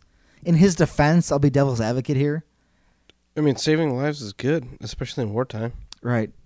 But then, of course, that pumped everybody, all the natives and the Britons, British up to just massacre Americans. So, like, how many? Yeah, what's yeah, the pros? yeah. And, I mean, you Mhm. know. Gotta weigh those. And again, It's tough decisions. he couldn't send those those communities a tweet like, "I'm going to surrender, get the fuck out." no. Nope. Before being pardoned, he served some time in prison for again being a coward, but afterwards he went on to write books in an attempt to rehabilitate his honor. Now, again, there's a particular reason why we are revisiting this tragedy, Yeah. this specific massacre. and This is Weird and Feared. yep.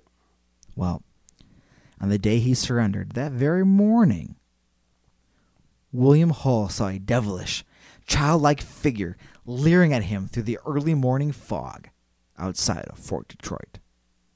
Well, our dive continues. June 11th, 1805. Hot ashes from a pipe fell on a bar near the property of local baker John Harvey. Or that is the rumor. No one knows for sure how the fire started out. But in 1805, the Great Fire of Detroit burned down the entire city. Damn. It's not good. That's not good. like we have the Great Chicago Fire, Uh-huh, but did- didn't wipe out the entire city. Did you know the Great Fire of Detroit was even a thing? No, I didn't. Honestly, It's almost like all these old places were built. It's almost like there's a reason why people made fire departments. yeah, And- Oh, shit. yeah, that makes Right? a lot of sense. We need somebody to take care of this bullshit because we just lost our Well, whole goddamn especially if you city. go into the backstory of fire departments, they were shady as fuck when they first started. we could talk about this. Yeah, we we will talk about it at some point. Now, now fire departments are totally le- legit. we won't totally get into it now. I just want to tell for anybody who has not been made aware of how fire departments used to be, they were like gangs. They were gangs. It was amazing. Like, oh, your building's on fire. Oh, you didn't pay up this month, so And then fire departments would battle each other to put out the fire as the fire burns, as the as the house just crumbles into ash. Yeah, fire departments used to be fucking weird and terrible. Hey, we we mentioned it a little bit earlier. Um, I hope. But I mean, I'll mention it now. Like, we're basically people have been drinking for a long time, Yeah. right? Yep. Forever, and it was like we're talking about these people drinking in the streets for like 24 7 this is all they did and so some people would say that because of the consumption of alcohol of previous generations like the modern era is basically like the sober people waking like the sober people having to fix all the drunk people's problems so I cannot think of a more drunk person problem than a, two gangs of firefighters battling each other when their goal is to put out a fire as a house burns to the ground. That's a drunk person decision. Yeah. That's fair. Yeah. The human race is amazing. What are we doing? Who are we? what is inside this brain of ours? Well, now all the fire departments work together.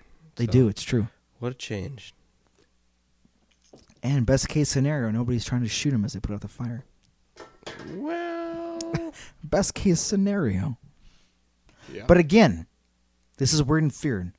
Why am I mentioning this specific tragedy, this specific horror show, this catastrophe on this podcast? hit me.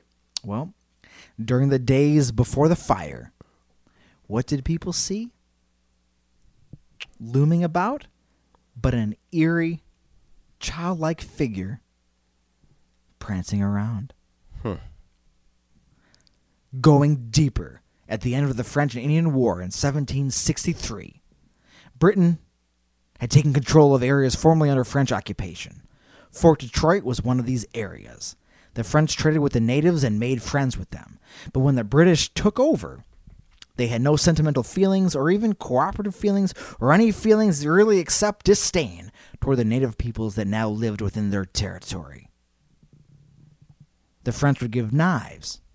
Well, they give gifts such as knives, clothes, tobacco, and guns to the different chiefs, who would in turn divide these amongst their tribe, which gave the chiefs status amongst their community and elevated their people's living conditions in the process.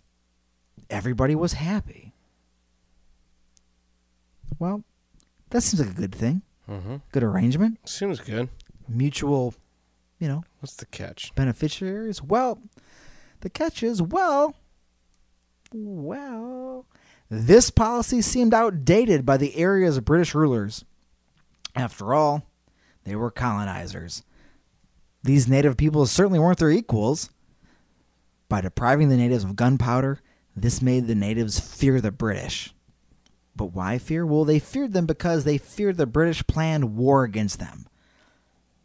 But most importantly, perhaps, taking away their guns denied them gunpowder, and it made it harder for them to feed their families. So now you're hitting at the source Huh. someone's livelihood. The Ottawa native Pontiac. This guy was not dealing with any of this. Feeling betrayed, disrespected, and following the teachings of indigenous enlightened thinker Neolin, who advocated for natives to abstain from all of Europe's vices and to force them off their land, Pontiac went and he waged war against the British the British were cocky and did not consider Pontiac's forces a threat. Typical British behavior. Sounds about right. Uh, fits the mold. I mean, at one point, the sun never set on the British Empire, so I think they felt like they knew what they were doing. Yeah. They kind of slow rolled that out after World War II. Like, oh, Empire? What was that? Huh. We're all right. Silly. We're Silly fine. Nah, empire. what no, is- no, no. No, no, no, no, no. I mean, you kind of reconsider your position in the world after you've been devastated by two world wars, but Yeah. America hasn't faced one of those yet, really, on its home turf. Hmm. well done. Pontiac, either after orchestrating a master plan and unified tribal attack, now this seems kind of less likely, or because several groups of natives had independently resented British rule, this seems way more likely because I don't think, like we discussed, there's no way to internet or communicate this quickly. Pontiac couldn't have had this grand conspiracy, although it's a cool idea if he had. It makes him very awesome. It probably didn't happen, Okay. but more likely, like the Brit- other co- other natives were like the British are being like garbage people, right? Yeah. Mm-hmm. And the French were cool, so like Mm, they're okay. asked cooler. Mm-hmm. I mean, they're given a bunch of stuff, and the British aren't. That's a huge like mark and a positive check mark in the French's category. Right. Okay. It was more cooperative. Yeah. I, mean, I feel like that could have been a thing. It's almost like I wish we would have approached that from the American side of things. But hey, who I'm living in the time period I am now. Yeah. so they resented British rule. So groups of Native Americans began to attack several British encampments, one of which just happened to be Fort Detroit. Pontiac's siege started on May 7th when 300 Native Americans entered the fort with weapons hidden from view. So they're sneaking in, they got their long coats, their long being sneaky. their long jackets, being sneaky sneaks with their knives and stuff. So they're gonna walk into the court again. They're just gonna what? What I mean, they're gonna do what anyone would ever do inside of a fort. They would just do people stuff. people stuff. You know, what do people do? Go in, like say, "Yeah, here I am. Hmm. Like, Good, good music you guys playing in here. so what is people stuff? Dancing? yeah.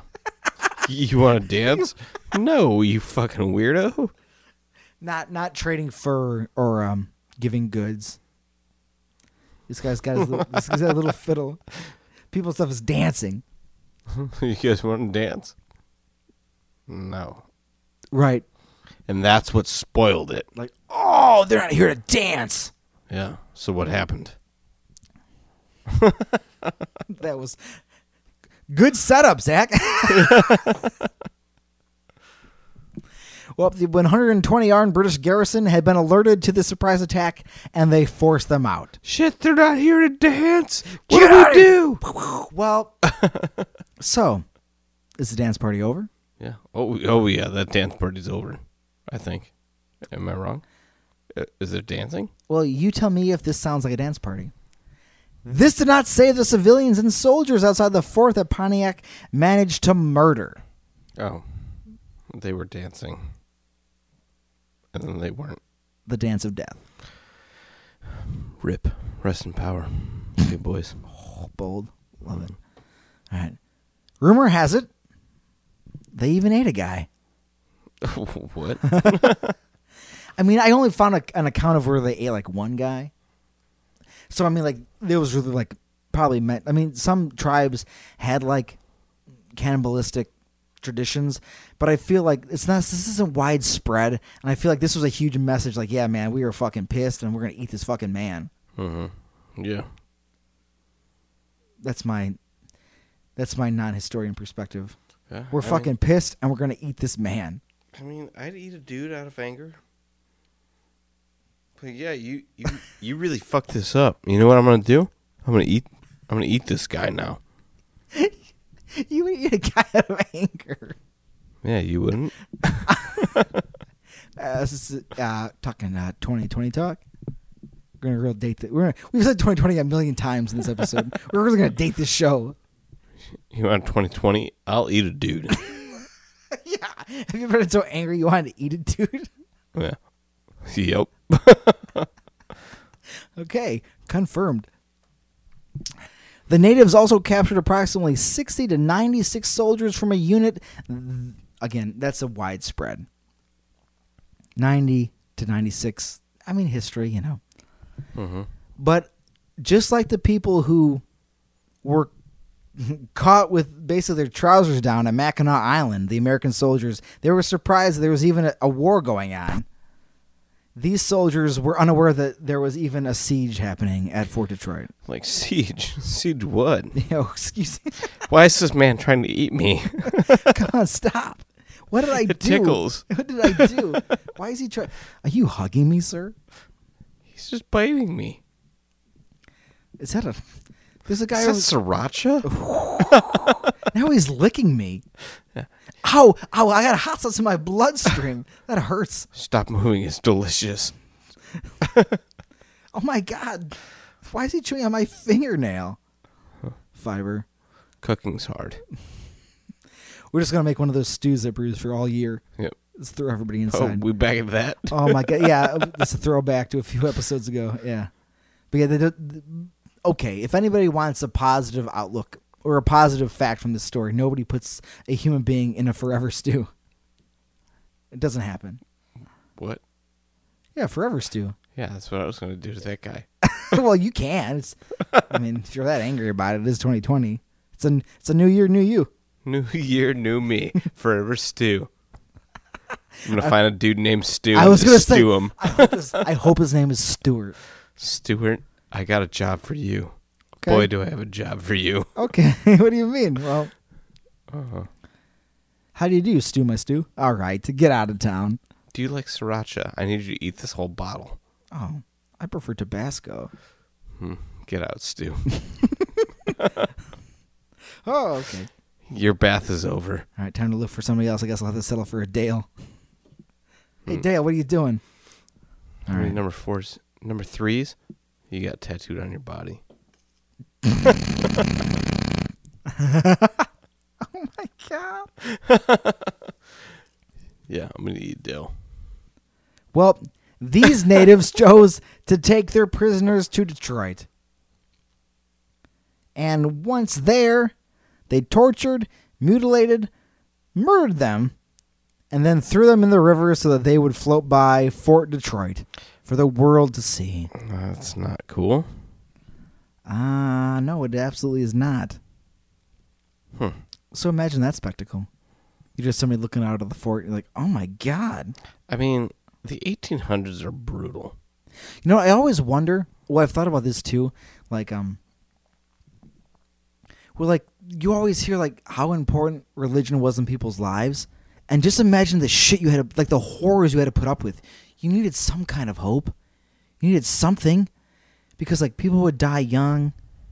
I mean, Indians would m- murder you, and you'd be murdered. Or by- vice versa. you'd be murdered by colonists, right? And then like disease and sickness and everything was a shit. There was no antibiotics.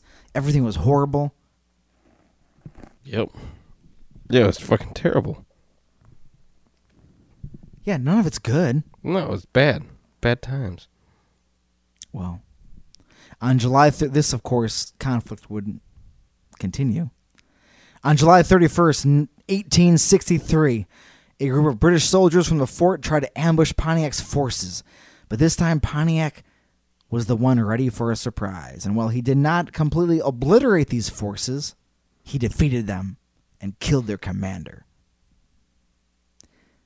This battle happened at Parents Creek and it was said that the blood of the 20 murdered and 34 wounded soldiers trickled into the creek, turning it red. This was Hmm. That's known. intense. It is very intense. This was known as the Battle of Bloody Run. And now, again, why am I referencing this specific catastrophe, this specific massacre, and the build up to it? Mm-hmm. Where are you? Why are we talking about this? Well, and who was seen joyfully dancing along the creek's riverbank days before the attack? But a little childlike figure. Our last deep tunnel through time takes us to 1701, to the very beginnings of Detroit to the area and its initial French settlers who had journeyed up from New Orleans, or if you prefer, if you're, you know, cool guy, Nolans, No, don't do that. Nolans, Stop it. going to Mardi Gras in Nolans. No, stop it. it's terrible.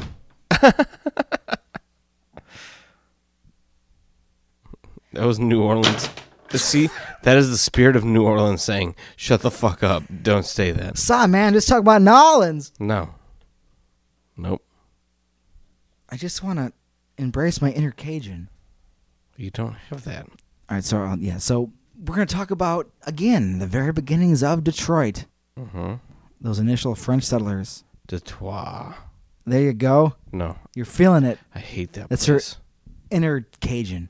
You're feeling it. No. You have that. You The just Red- felt it. The Red Wings are terrible. Yeah, I Detroit. hate them. Detroit, and they came up from Nolens within God, no. within what was then Louisiana territory. Yes, that is true. And for this, we pull from Legends of Lay Detroit by Marie Caroline Watson Hamlin, published in 1883. We will be jumping back and forth between um, passages from her book and me summing up plot points. Okay. The governor of New France was hosting a party to celebrate a renowned explorer who had left for the New World, like all those who had come before him and all those who had come after. Why did he leave? Because he sought the sa- he saw what everybody wants, a better life. And at the age of 25, he headed to the Americas to find some freedom from his family's financial hardships. This man was born Antoine Lamette, or Antoine LeMay. That sounds more French to me. But he felt new continent, new me, and go- would go on to be known as, well, give me one second. I'm going to look something up because this man gave him a name that I feel like the computer is best at pronunciating. Huh. Would you like to try and read this pronunciation? Yes. Yes, I would. Okay. Are you sure? Yes, absolutely. I- Now. I'm going to hand you something. Don't Mm-hmm. just stay, stay right there. Uh huh. Uh-huh. And you're going to I'm going to hand you this iPad. Okay. I saw your eyes. I knew you wanted to. Yeah. I'm going to hand you this iPad, okay? And you're going to look into the internet search bar and just read what that says. Just try to pronounce that. Just try and pronounce what it says in the search bar. Good luck. All right. Antoine de la Mothe Essuyeux, Sieur de Cadillac Prononciation. You read the pronunciation part. Yeah. Good. Wow. So is French like your first or second language? Uh, fourth. Nice. Wow, impressive. Uh, yeah. Oh, oh, oh, When, oh, when, oui, oui. when am I gonna? Oh my god! when am I gonna learn the other th- two? Uh, when I do. Okay. fair enough. All right. Good job. That'll work. Or, more commonly, because I mean, you pronounce it, of course, masterfully. All right. It's my But fourth language. He's correct. It is absolutely, and I will. I will not forget that. I look forward to learning the other ones. Mhm. um, more commonly known as Antoine de la Mothe Cadillac. He claimed he didn't make this, and I read this part. He claimed he didn't make this name out of nowhere, by the way. He didn't just invent this name, this made up new name. Again, he was born Antoine LeMay. He claimed that he was using the names of towns around where he had grown up in France. He's basically calling himself like the Lord of Cadillac Okay. which is you know, I feel like that's what a, like a like a like a fifties greaser might call himself. And the Lord of the Cadillac, Yeah. vroom vroom, Mm sticks a comb in his hair. hmm. Yep. Rich pig slips. Absolutely. Oh, he's got so many Cadillacs. He lives a quarter mile at a time. Yeah. At the start of our story, he had been given permission to build a fort, hence the governor of New France's celebration. Antoine is now 43 years old. At the residence of the party, an elderly fortune teller arrives with a black cat that licks her ear. She is a quote, woman of unusual height, end quote, and she has a quote, dark, swarthy complexion, end quote, with quote, restless, glittering eyes and strangely fashioned garments, yet in harmony with her face. Huh. Her name is Marie Minique La Sorcerie, Okay. or the translation would be Sorceress of some sort. Mother Mother Monique the Witch. Mm-hmm. But yeah, sorceress. Man, this is this is your fourth fucking language. Yeah. You Um, nailed this. uh-huh. Yeah. Oui, oui. Ah, oui, oui. As the cat licked her ears, quote, the more superstitious thought it was the devil giving information, end quote. Hamlin writes, again from the book. And now the fortune teller, the sorceress, the witch, she approaches Cadillac, and she starts to tell his fortune. She tells him that he, quote, will found a great city which one day will have more inhabitants than New France now possesses. Many children will nestle around your fireside. Cadillac's thrilled with this. But as the fortune teller continues, Cadillac's reading shifts in tone. Quote, the policy you intend, pursuing and selling liquor to the savages, contrary to the advice of the Jesuits, will cause you much trouble and be the cause of your ruin. End quote. The Jesuits were not some of Cadillac's favorite people, as they vehemently looked down upon selling the indigenous peoples booze. Hmm. They didn't like giving them alcohol. Uh-uh. Thought a lot of bad stuff. Mm-hmm. Well, why would this piss Cadillac off? Because selling the local indigenous people's booze was a business venture that extremely enriched good old Antoine. That makes sense. Yep. Selling some booze, selling some beer, selling some liquor. Whatever he's got going on back then. Mm-hmm. Can you imagine drinking liquor from the 1700s? Nope. How the hell would that taste? Not good. Just poison. Yep. Pure poison. Yep. Mother Monique read on, quote, In years to come, your colony will be the scene of strife and bloodshed. The Indians will be treacherous. The hated English will struggle for its possession, but under a new flag, it will reach a height of prosperity which you never in your wildest dreams pictured. Quote. Her tale ends with a warning. Mm-hmm. Zach. I repeat, her tale ends with a warning. Of. Quote, Appease the Nain Rouge! Appease the Nain Rouge. Beware of offending him. Should you be thus unfortunate, not a vestige of your inheritance will be given to your heirs. Your name will be scarcely known in the city you founded. Huh. End quote. Oh shit. Appease the Nain Rouge. She tells him stuff. Mm-hmm. To the Nain, you should show the utmost respect because it is, quote, the demon of the straight. The demon of the straight. Huh. The being, in quote, most malignant if offended, but capable of being appeased by flattery. End quote. What is the Nain Rouge? I don't know. I'm guessing it's uh some sort of hobgoblin. Over the next six years, Cadillac's colony became a success. Oh shit. Okay. for some. As he was walking alongside his wife, he overheard a discussion between two men. They were having a conversation about poverty within the city, and as their talk continued, one of the men claimed his wife had seen, quote, La Petite Homme Rouge, or Uh oh. the Little Red Man. Surprisingly, seemingly out of nowhere, the Nain Rouge arrived.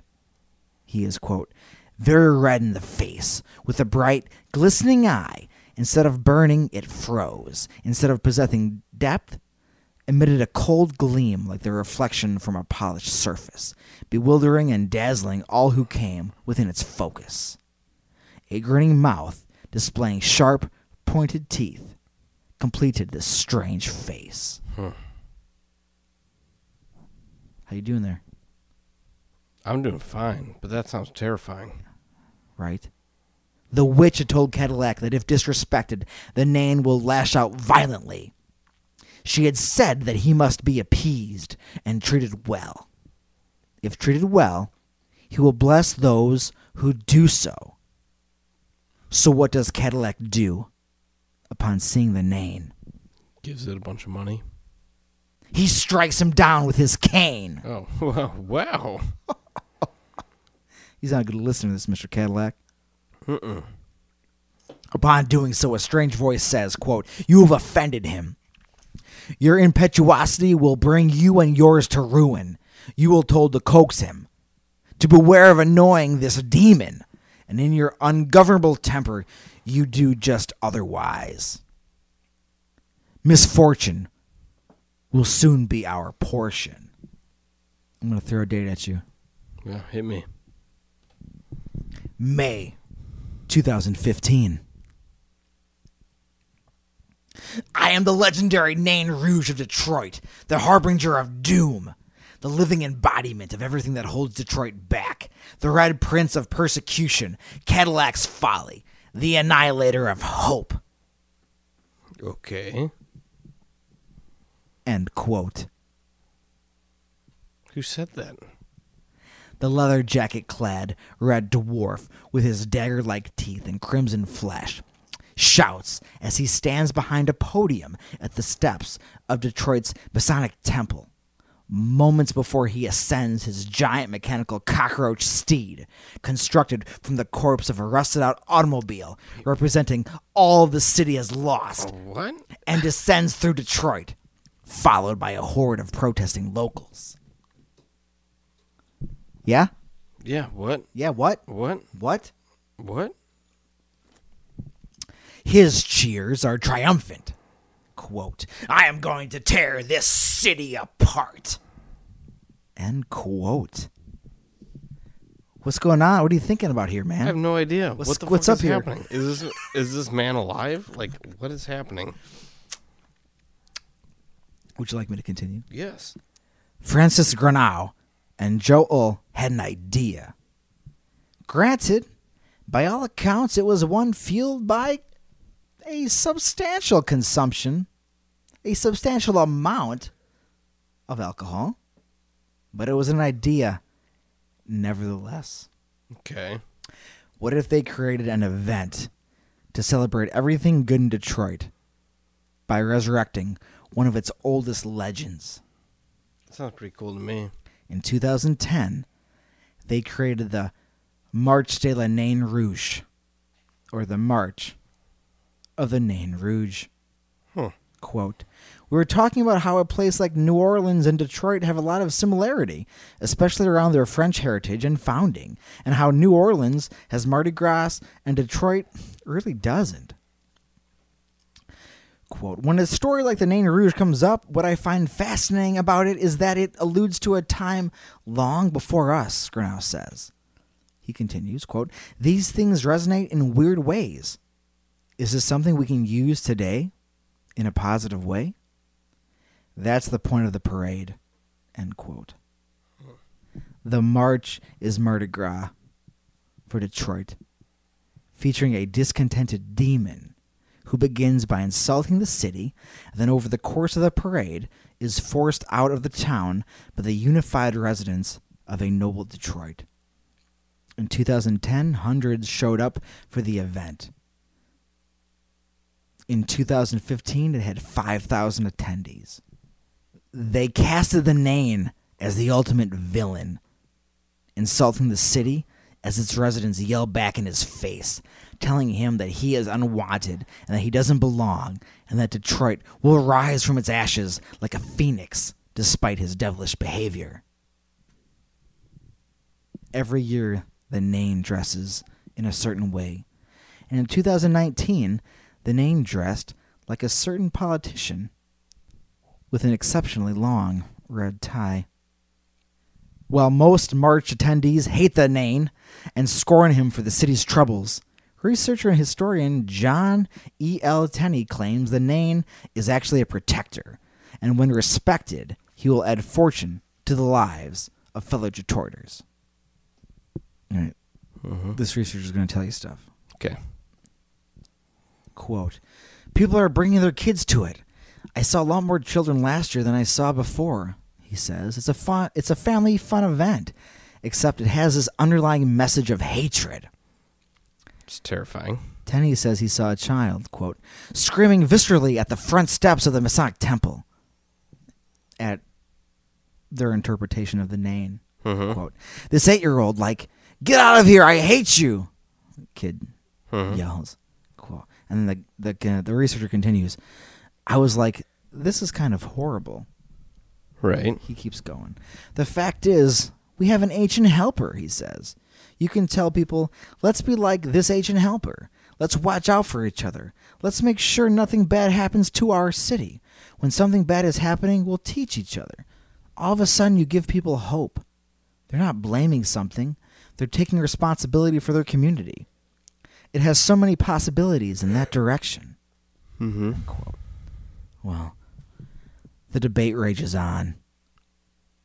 Is the Nain Rouge merely a warning? An omen of bad things to come?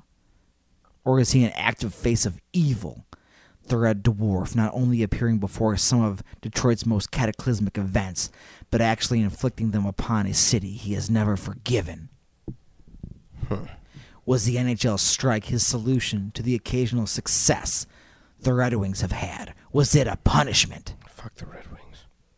Was he the one that forced Detroit's auto manufacturing industry out of the city and across the world?